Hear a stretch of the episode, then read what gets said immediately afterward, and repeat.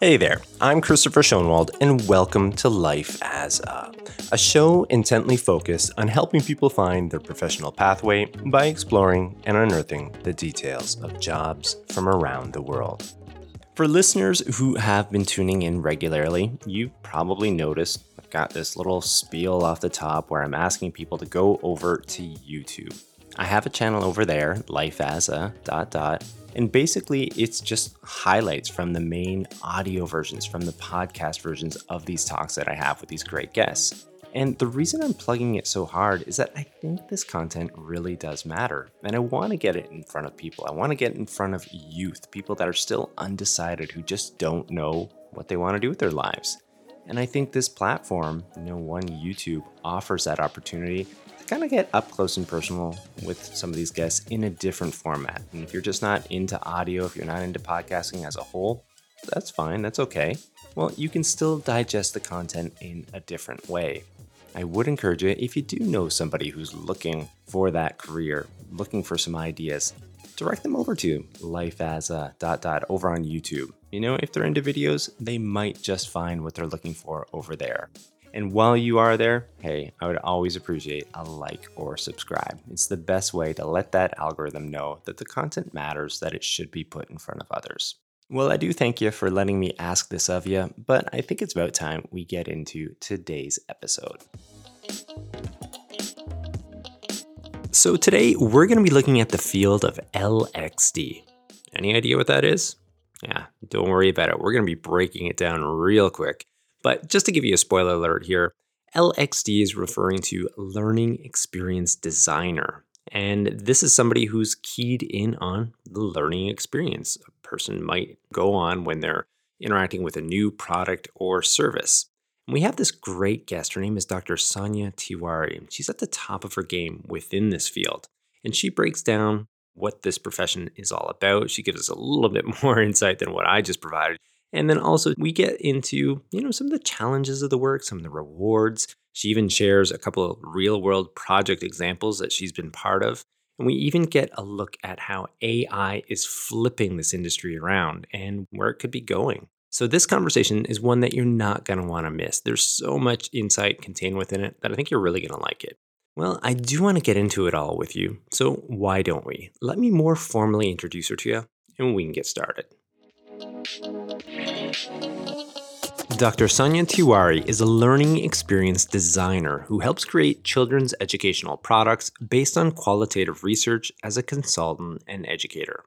She is a PhD in learning, design, and technology and has been invited as a speaker, guest lecturer, and adjunct professor at universities such as Penn State, California College of the Arts, and Carnegie Mellon University. Now, she also consults with education companies on how to design research informed products for children, toys, games, DIY kits, AR, VR experiences, and other emerging formats. Her current research explores the future of virtual influencers in children's educational media. So, with all of this noted, here's my conversation with Dr. Sonia Tiwari. Yeah, so welcome to the program. How are you doing today? I'm doing great. How are you? Yeah, excellent. Excellent. I'm really looking forward to this conversation. You know, we were just speaking off air for a second there that at times you have an idea of what some of these professions are all about, you know, and speaking with several different people, whether it's a nurse, whether it's a doctor, you, have a base of knowledge to kind of work with. But what I'm really interested with this conversation is LXD. It's a, it's a topic that quite honestly, I don't know a lot about, and I don't think listeners have a, a base of knowledge for. So, yeah, like I said, I'm really excited to uh, to get into this with you today. With that in mind, I do have this first segment lined up. It's something called Coloring Wikipedia. As my listeners know, it's a segment where I just read off a definition related to what the, the guest does. Now, I will be honest here, I couldn't find anything for Learning Experience Designer, LXD, on Wikipedia. So I did have to do a bit of internet sleuthing, and I did find something from a source called My Learning World online. So let me just read that off for you, and then maybe you can comment. Does that sound okay? Yeah, sure. All right, so here we go Learning Experience Designer. A learning experience designer, LXD, is a professional who is responsible for creating engaging and compelling learning experiences used in schools and corporate training alike. This can involve anything from creating and designing courses and learning materials to developing assessment tools and evaluating the effectiveness of learning programs. There it is. First take, what do you think of that? I think it's a pretty good definition. I'd say the only thing that needs to be unpacked a little more is the scope of what an LX designer can do. So usually people assume it's just courses and training or, you know, evaluation and everything in this strict, rigid academic sense. But I would say it's also very lighthearted and open ended in the sense that a learning experience can take the form of an educational exhibit, a museum exhibit, or toys or games, uh, AR and VR experiences. Basically, anything that helps someone learn a specific skill or gain any specific knowledge. Okay, all right. Now, how would this kind of connect up to UX, user experience design, that profession? You know, maybe you could compare and contrast that a little bit for us as well. Sure. So there is a lot of overlap, especially in the way we do research, you know, conducting interviews, surveys, questionnaires, analyzing data or testing the products with users. That part overlaps. Mm-hmm. The difference is in the perspective. UX designers are typically just checking for usability issues, and LX designers are focusing on the learning. How well did someone learn from having used this product or service? And UX researchers and designers would use theories from human computer interaction field mostly like activity theory distributed cognition usability heuristics etc with the goal that you know figure out the most intuitive and easy steps that a user can take to achieve something like you know checking your messages or setting up an alarm what are the different steps that you'll take to do those. Whereas learning experience designers take on the education lenses like theory of behaviorism, constructionism, all of that, or socio emotional learning, and really focusing on the, the takeaway in context of learning. So, and, and there are also some theoretical borrowing and sharing from the same knowledge base. For example, design thinking is used in UX, it's used in LX, it's also used in engineering, uh, in even visual design. So I think it's both are very interdisciplinary fields. So they do have some shared vocabulary and then their own unique flavor. Mm. No, thank you for that. I think that that helps clear things up. You know, I was uh, fortunate enough to have a user experience designer on the program a few months back, and it was interesting to hear certainly of what uh, that guest does but i think it was helpful the way you broke it down as well to kind of compare and contrast that because it opens up a whole different world you know if you're interested in that type of work. Well there are several different types of disciplines within that world itself whether it's lx or ux so yeah thank you for that. You know i know we are going to get into your history a little bit you know in terms of what pulled you in there but before we do that and to add some additional clarity perhaps to uh, the work that you do. I do have this segment here, a day in the life, and maybe you know, in the most general sense, you know, you kind of fill listeners in on what that's all about, like what types of jobs, what types of duties, responsibilities you might have. Right. So again, because LX design is very broad, I'm not like a good representative of the full field, but I'll share like a day in my life. I divide my week into four parts, which is research, teaching, outreach, and then upskilling. I, I, devote like the biggest chunk, three days a week, to focus on my research, where I am collecting data, analyzing it, designing some educational products in collaboration with K 12 teachers typically, because I focus on K 12 education. But then sometimes I have collaboration with higher education or companies and they'll come up with a, a challenge that they are having, uh, the, the learners are having, and then I help co-design the solutions. Sorry to interrupt there. Could you give like an example? What would be a problem? Yeah, so there was one uh, a microbiology course right before the pandemic. The professor used to teach uh, the microbial history of the earth. And uh, he would place the different events on different walls of the classroom. So it was like a very in person kind of experience. Mm. And then after the pandemic, he wanted to kind of like recreate that experience online, which is difficult because, you know, you can go online and do some card sorting, but then that freedom of walking around the classroom, yeah. uh, comparing some of like the geological events of the time and then guessing that, hmm, this was, you know, the earth was really hot at the time. What kind of microbial activities could have happened? And so it was really hard for him to kind of recreate that experience mm. online. And so they approached me to kind of redesign this experience for remote learning. Mm. And then the second challenge was the same, like a simpler version of the same content was also being taught in the middle schools in the school district.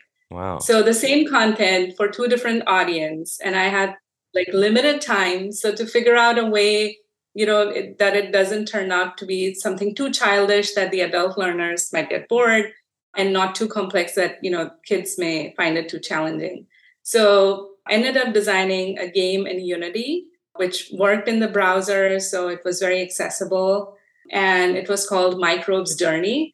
And it was like a microbe character going through a journey of 5 billion years. And you know he's doing different things uh, in in each year and, and there was like a deck of cards that people could place in different sections of a timeline that kind of mimicked the classroom environment of like four walls and four timelines. So they were able to pick and place those cards along the timeline, which gave them that sense of, okay, this event happened first.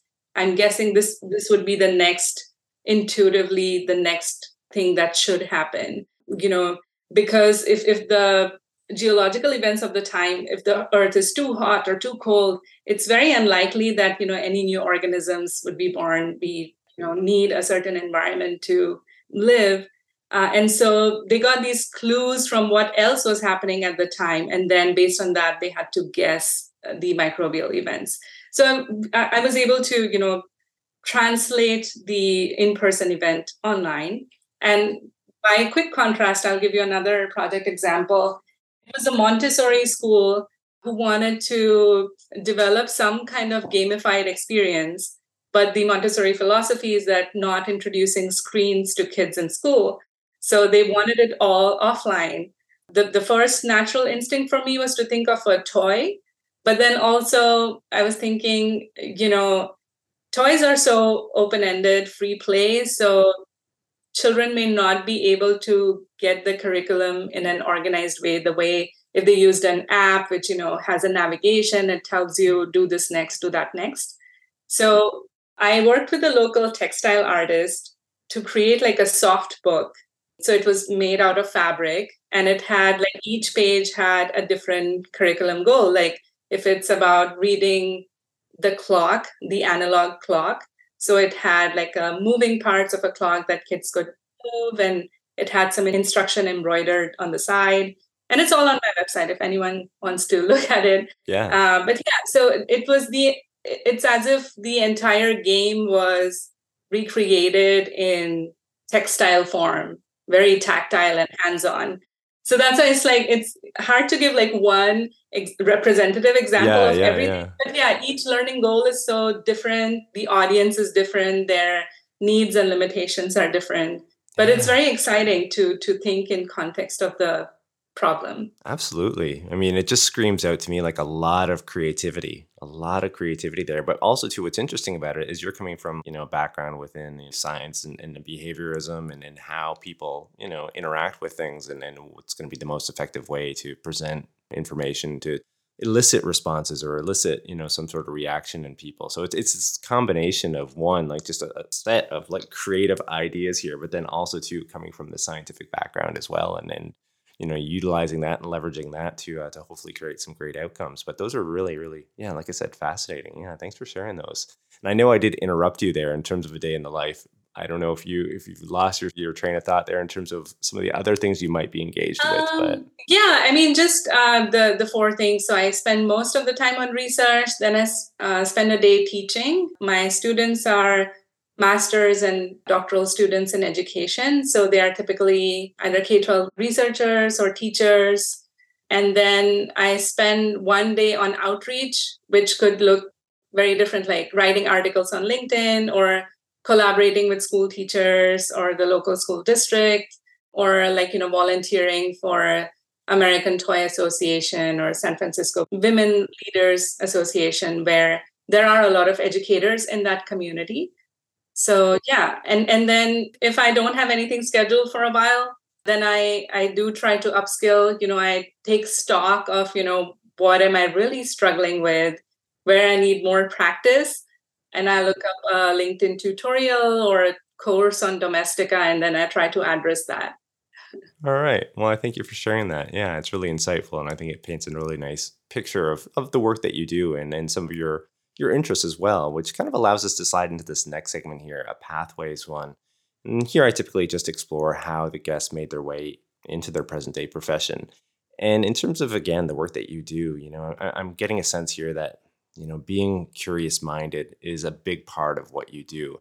I'm curious whether or not that was a part of your personality and your makeup, you know, from a young age, and that might have, you know, led you into this work. But maybe you could shed some light on on how you ended up in LX. Yeah, curiosity for sure, and also creativity. Like as long as I can remember, I just love to draw and imagine stories, characters, and and I also kind of feel like everyone is like that as kids. Yeah. We kind of just lose it on the way, right? Right. So um, I was fortunate that I had a very supportive family, and uh, even though I grew up in India, where I think engineering and medicine are the go-to career pathways, mm-hmm. I kind of followed my sister into film school, where I got the opportunity to just you know be creative, think about story more in depth, and then I realized that you know live action wasn't really my thing because I want like way too imaginary things and mm. characters. Mm. So then I was drawn to animation. So I got my master's in animation and just being in the Bay Area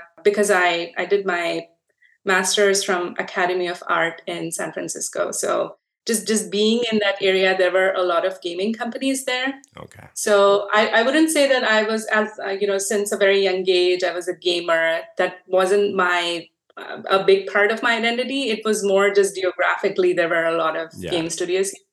So I ended up working as a game artist. And there, I kind of felt like research was used as a marketing ploy. That, you know, after everything was designed, it was like, oh, parents love our product and your kids will get smarter if they play two hours a day. Just felt not true or not really backed by facts as much, or the facts seemed kind of made up. Mm. a little warped. Um, yeah, yeah. Yeah, and not to say that there are not any ethical researchers in the gaming industry. Of course, there are, but it, it, overall, it just felt like shouldn't people who are designing this stuff have an understanding of the thinking behind it also?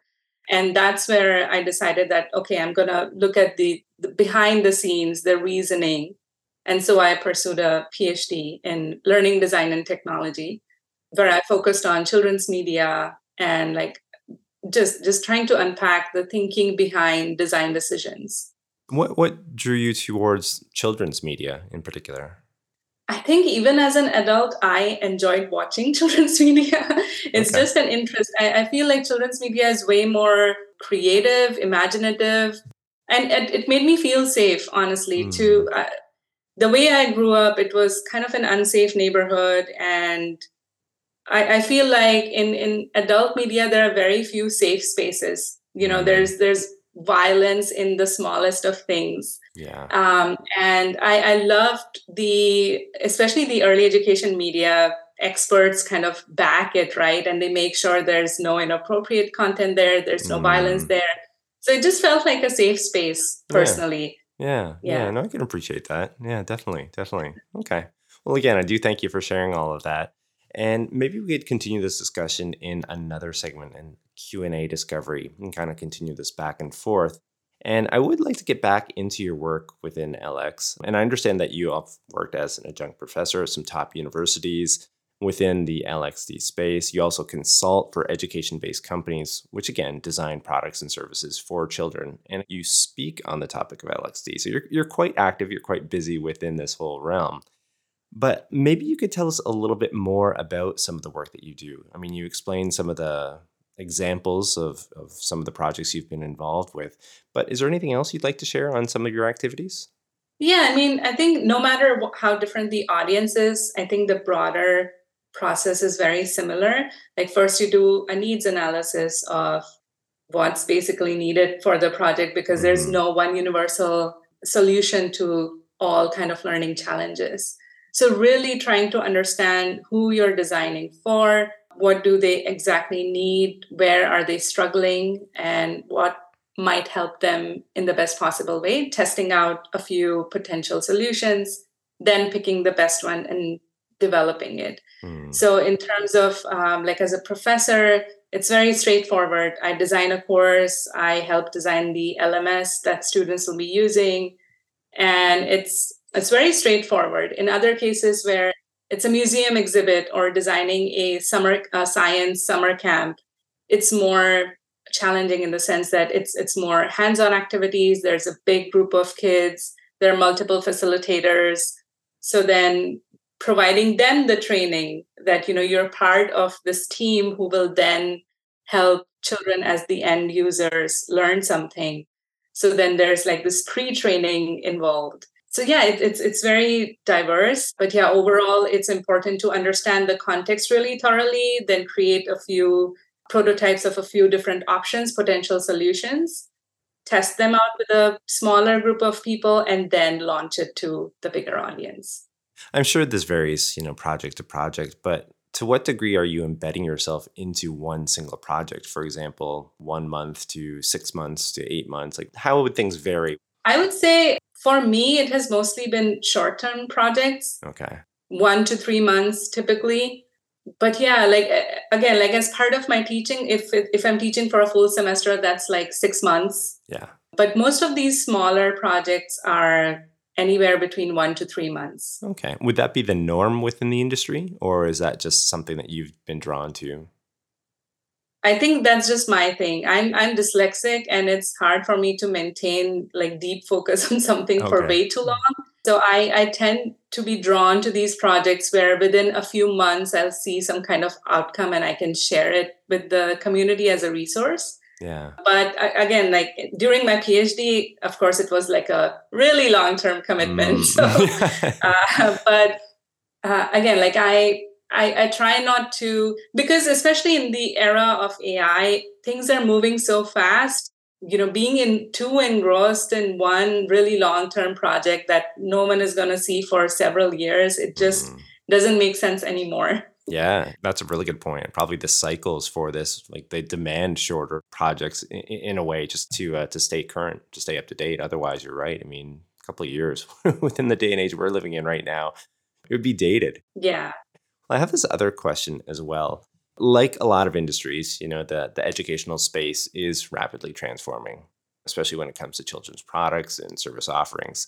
And we're just speaking about this topic of technology ostensibly. The way that things are moving, as we just said, is just going at such a rapid pace that, like, my question for you as a professional is how do you personally keep up with all of this information? You know, when it's coming out so quickly and even sometimes maybe your clients aren't always fully up to date you know where do you go to to one get ideas you know in terms of what technological capabilities there are? And then also too i guess like just some of the perspectives on this technology. You know ai is one thing that we're going to get into later. I mean there's certainly a lot of promise there but also there's a lot of ramifications for the use of it that we don't even fully grasp or fully understand just yet so again, my question is centering on like where do you get this information, and then also to like perspectives on it, so that you know when you are advising a client on a potential use that things aren't going to go south maybe on this within six months or 12 months. Right. So in terms of just getting the information, I one of those old souls. I still read the news, so I do keep up with like the new releases. I've set up Google alerts on uh, education technology related keywords. So I do also get those alerts by email if there's like a new tool that's gaining a lot of popularity. I also follow a lot of ed tech kind of influencers on LinkedIn. So mm-hmm. usually if, if I miss something, they bring it up to my radar.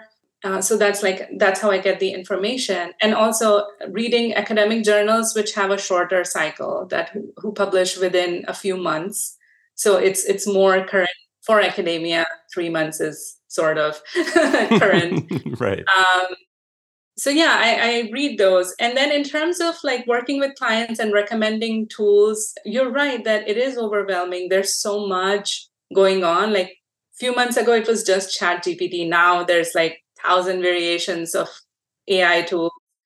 So now I've learned to think in reverse. Instead of thinking, these are the latest tools, how do I use them? I look back at my process, reflect on it, and think, where am I struggling the most? And can AI solve that problem? And especially processes that involve mindless work, something that can be easily automated. That part I look for that, okay, is there a tool for this specific thing? For example, being dyslexic and in academic research where there's just way too much reading involved, yeah. uh, I was really looking for a tool that, you know, I wish I could like talk to my PDFs, a PDF whisperer, yeah, you know, yeah. because I knew I read this, I knew I made some notes, but it's so hard to go back and forth to summarize what was that again? And so, you know, when Google Bard launched that feature of being able to upload a document and then copy.ai and other tools, now there are several ways to communicate with a PDF document, including your notes. So that part I like. And then anywhere where AI is kind of trying to take over the deep thinking work, that's where I'm cautious that, you know, sure, I can generate a few different outlines for a LinkedIn article and then, you know, refine it, write the whole thing, and co create with AI in that sense. But if I see myself or my clients, you know, kind of completely relying on the meat of the work, the deep part of the work, outsourcing it to AI, that's problematic. So that's kind of my rubric of selecting the tool. Is it solving a problem? And then is it automating something mundane that does not require your own intellectual power? I got it. Yeah, that's really interesting to hear that. Really quickly, too, the point you just raised there in terms of some of the conversations you might have with clients relating to AI, are you at times encountering clients where they're wanting to go deeper into AI and, and wanting to outsource more of that information and let AI do the bulk of some of the tasks? Are you having to have these conversations? Well, hold on a second. For sure, it is happening. I mean, there's like an AI in education community, especially AI tutoring is big. And, you know, some people assume that they're going to replace teachers, but then, you know, I have to go back to this conversation that, you know, no one can replace an actual teacher. Uh, AI can, again, what is a teacher's mundane list of tasks? You know if there's a quiz that has a very straightforward rubric and you need to grade it sure let the ai do it. Or it's like uh, taking attendance or uh, taking notes recording notes transcribing notes those are the kind of things that sure help the teacher out so that she has her time free for helping students who need it rather than you know getting sucked in the systematic problems. So that, yeah that's the kind of back and forth i have to constantly have that you know no one is going to pay for a subscription if you say that oh you don't need any human. Just here let this ai chatbot educate your kids but if you say that uh, it's i mean it's good for marketing to not outsource everything on ai and i, I love that you know grammarly or copy.ai even canva when they even in their advertising, they don't say that you can be a non designer and suddenly become a genius. They say that, oh, if you're an existing designer and just want to speed up your workflow, here are some tools. So I guess it's been working both ways, eh, genuinely and also in terms of marketing. Yeah, that's what I think. What makes it you know, right now a really interesting time is we have this this sort of feeling out period of like, what do we want to be leveraging AI for? And there's so many different opinions, so many different views on this where people are all in on it and, and have no qualms about outsourcing all of the functions to AI, whereas others, you know, like like yourself, professionals in this space are like, well, hold on, there's certain tasks, like you've mentioned a few times over, some of these mundane sort of tasks. Yes, maybe we can allow AI to do that, but there's certain things that we don't want AI to be handling. And uh, yeah, I think that's really, really insightful. I have this other question here. And this is kind of returning to you in the work that you do. I can see, like, from the this point in our conversation how fulfilling it could be on several different levels. But I think it'd still be interesting all the same to hear it from you. Like, what value are are you deriving from the work that you're involved within?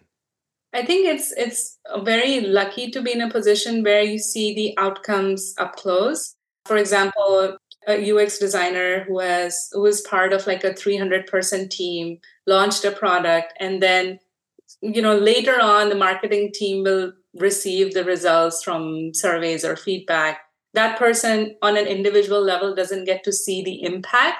Yeah. and it's also hard to measure that you know what was my specific role in it because it was a big team. So in, in working as a consultant or as a one-on-one mentor educator is just very i feel very grateful that i get to see the outcome. I get the direct thank you notes or even just seeing that a child was not able to do a certain thing before and then after using a product or playing a game or something they now can.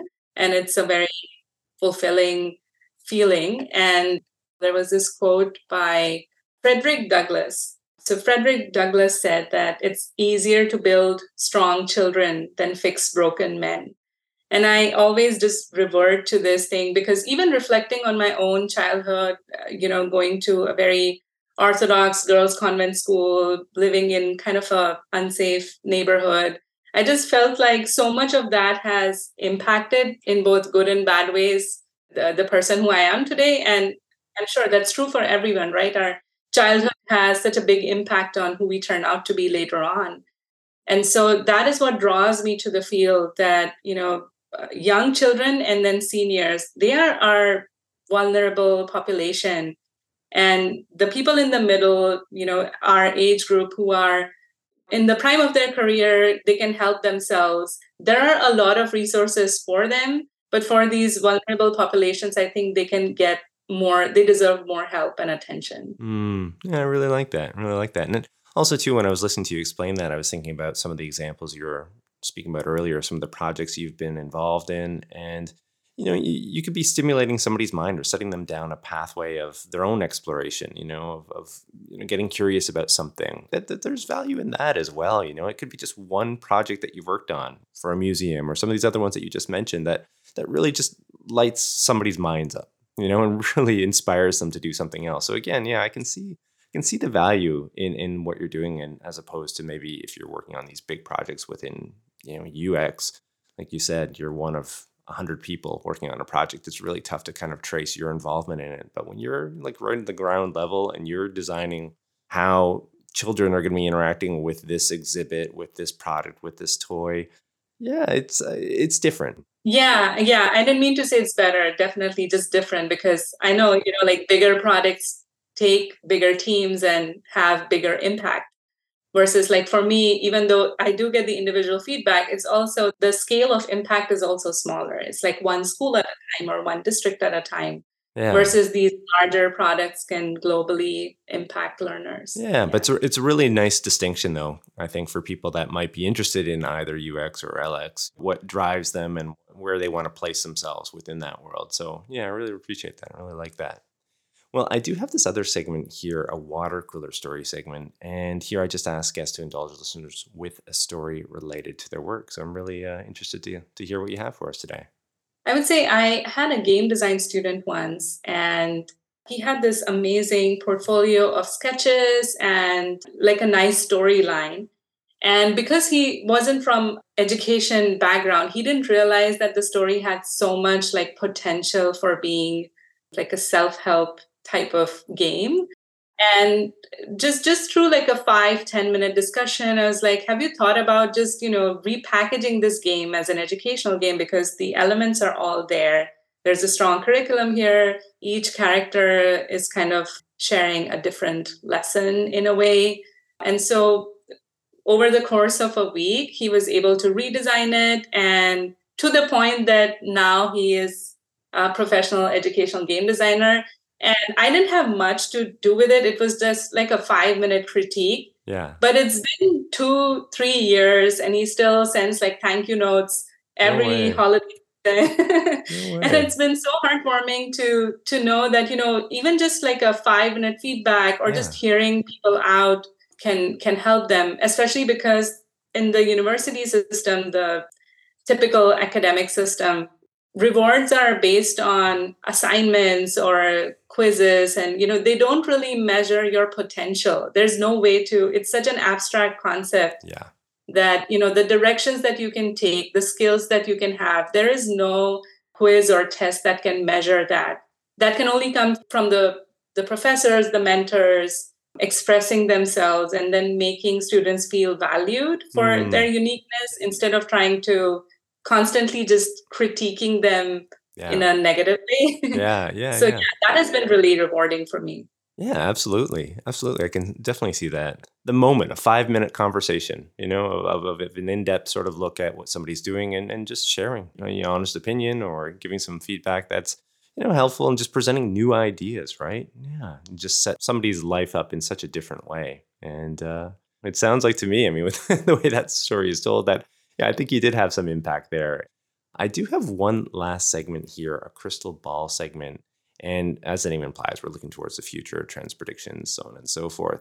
And I do want to return to this topic of AI and something you've mentioned already. You know, some of your outreach, you do get on LinkedIn, you are creating blog posts. And there was one that I was reading, and I think the title was Ideas for Designing AI Powered Learning Experiences for Children. And it was absolutely fascinating for one but you write about a few different topics here, things like intelligent content, intelligent tutors, which you've already mentioned, and a host of other AI powered possibilities. And I thought it'd be interesting for listeners to kind of gain a little bit more perspective on this world of AI as it pertains to education, you know, moving forward. Maybe you could fill us in on that. Sure. So I think one of the biggest applications of AI in education could be personalized learning because typically a professor or school teacher is assigned a classroom, there's like one curriculum. There are some adjustments that you make, like the individualized uh, learning plan, or you know, the, the teacher can be aware and just help out students who need more help.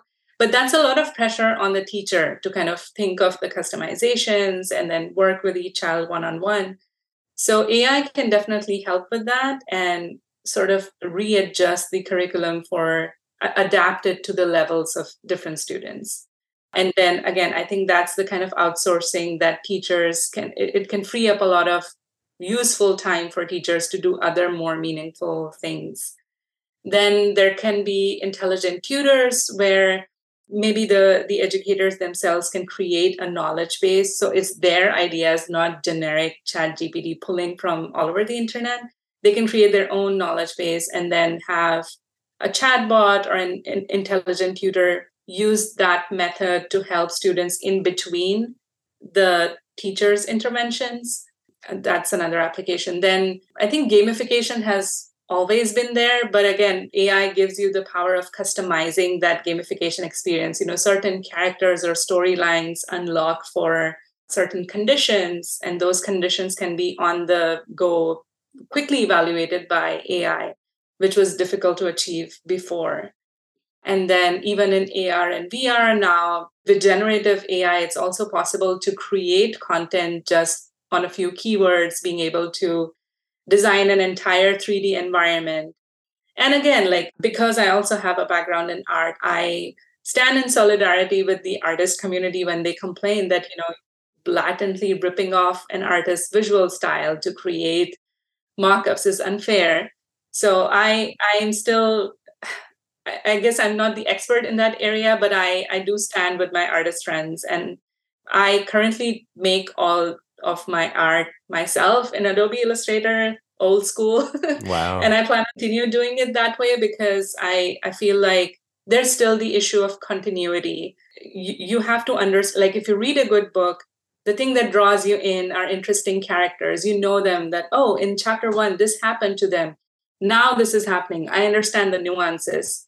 Ai doesn't have that kind of history and context of a character so it's like a one-off illustration but you have to be the artist to to truly understand that character and redraw it in a you know different poses and emotions. So but the application is available there. Maybe in medical profession where it's not about taking over someone's creativity but really exploring how different systems work within the body maybe in that context it's really good to have ar and vr I, I don't have a specific use case in mind, but I do know that in healthcare, AI has helped in terms of visualizing certain things. Then there's also speech recognition, which I I think that's really amazing for translation because there is a lot of uh, informative content online and there are no translated captions or even like the, the ability to lip sync in different languages you know certainly like you being abroad I'm, I'm sure that you can visualize the use cases more. So speech recognition i think it's a good but uh, again the caution here is just literal translation versus translating with context. I'm not sure how much ai can do that the full context so i still feel like the people who are translators by profession and voiceover artists they are still going to be there because i don't think ai can ever capture the the depth of emotion context, and yeah. the con- yeah. the cultural context. So many words you know their literal translation won't make sense in other languages. So yeah I, it's like i think for talking head type of videos where there's just information dissemination i think the ai speech recognition is great. Then in terms of there's assessment and grading. Again like if there's if the teacher can set up a rubric and ai can use that as the criteria to grade that can free up some time for the teacher. And then then they can take a second look for personalized you know human feedback as well so yeah i think those are some kind of broad level applications of ai in education there's i'm sure by the time you launch the podcast there will be like 10 other applications no doubt yeah, a couple things stand out to me there. I mean, one is just like every now and then I get this feeling like the future, we're living in the future. Absolutely. You know, like when, when you hear these types of things, like, geez, five years ago, 10 years ago, even two years ago, you'd think like, oh, that's, that's way down the road. But here we are. Like that, that's on our doorstep right now.